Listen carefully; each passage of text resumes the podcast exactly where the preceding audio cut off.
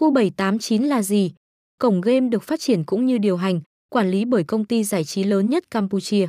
Sân chơi không dùng quá nhiều chiêu trò quảng cáo, thổi phồng thông tin nhằm đánh bóng tên tuổi của mình.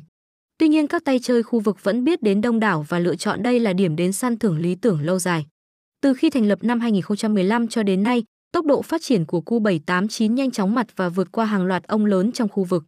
Đồng thời chính thức trở thành cổng game số 1 châu lục Á, Âu về số lượng người tham gia. Năm 2021, sân chơi đã có mặt ở hơn 112 quốc gia và vùng lãnh thổ trên toàn thế giới.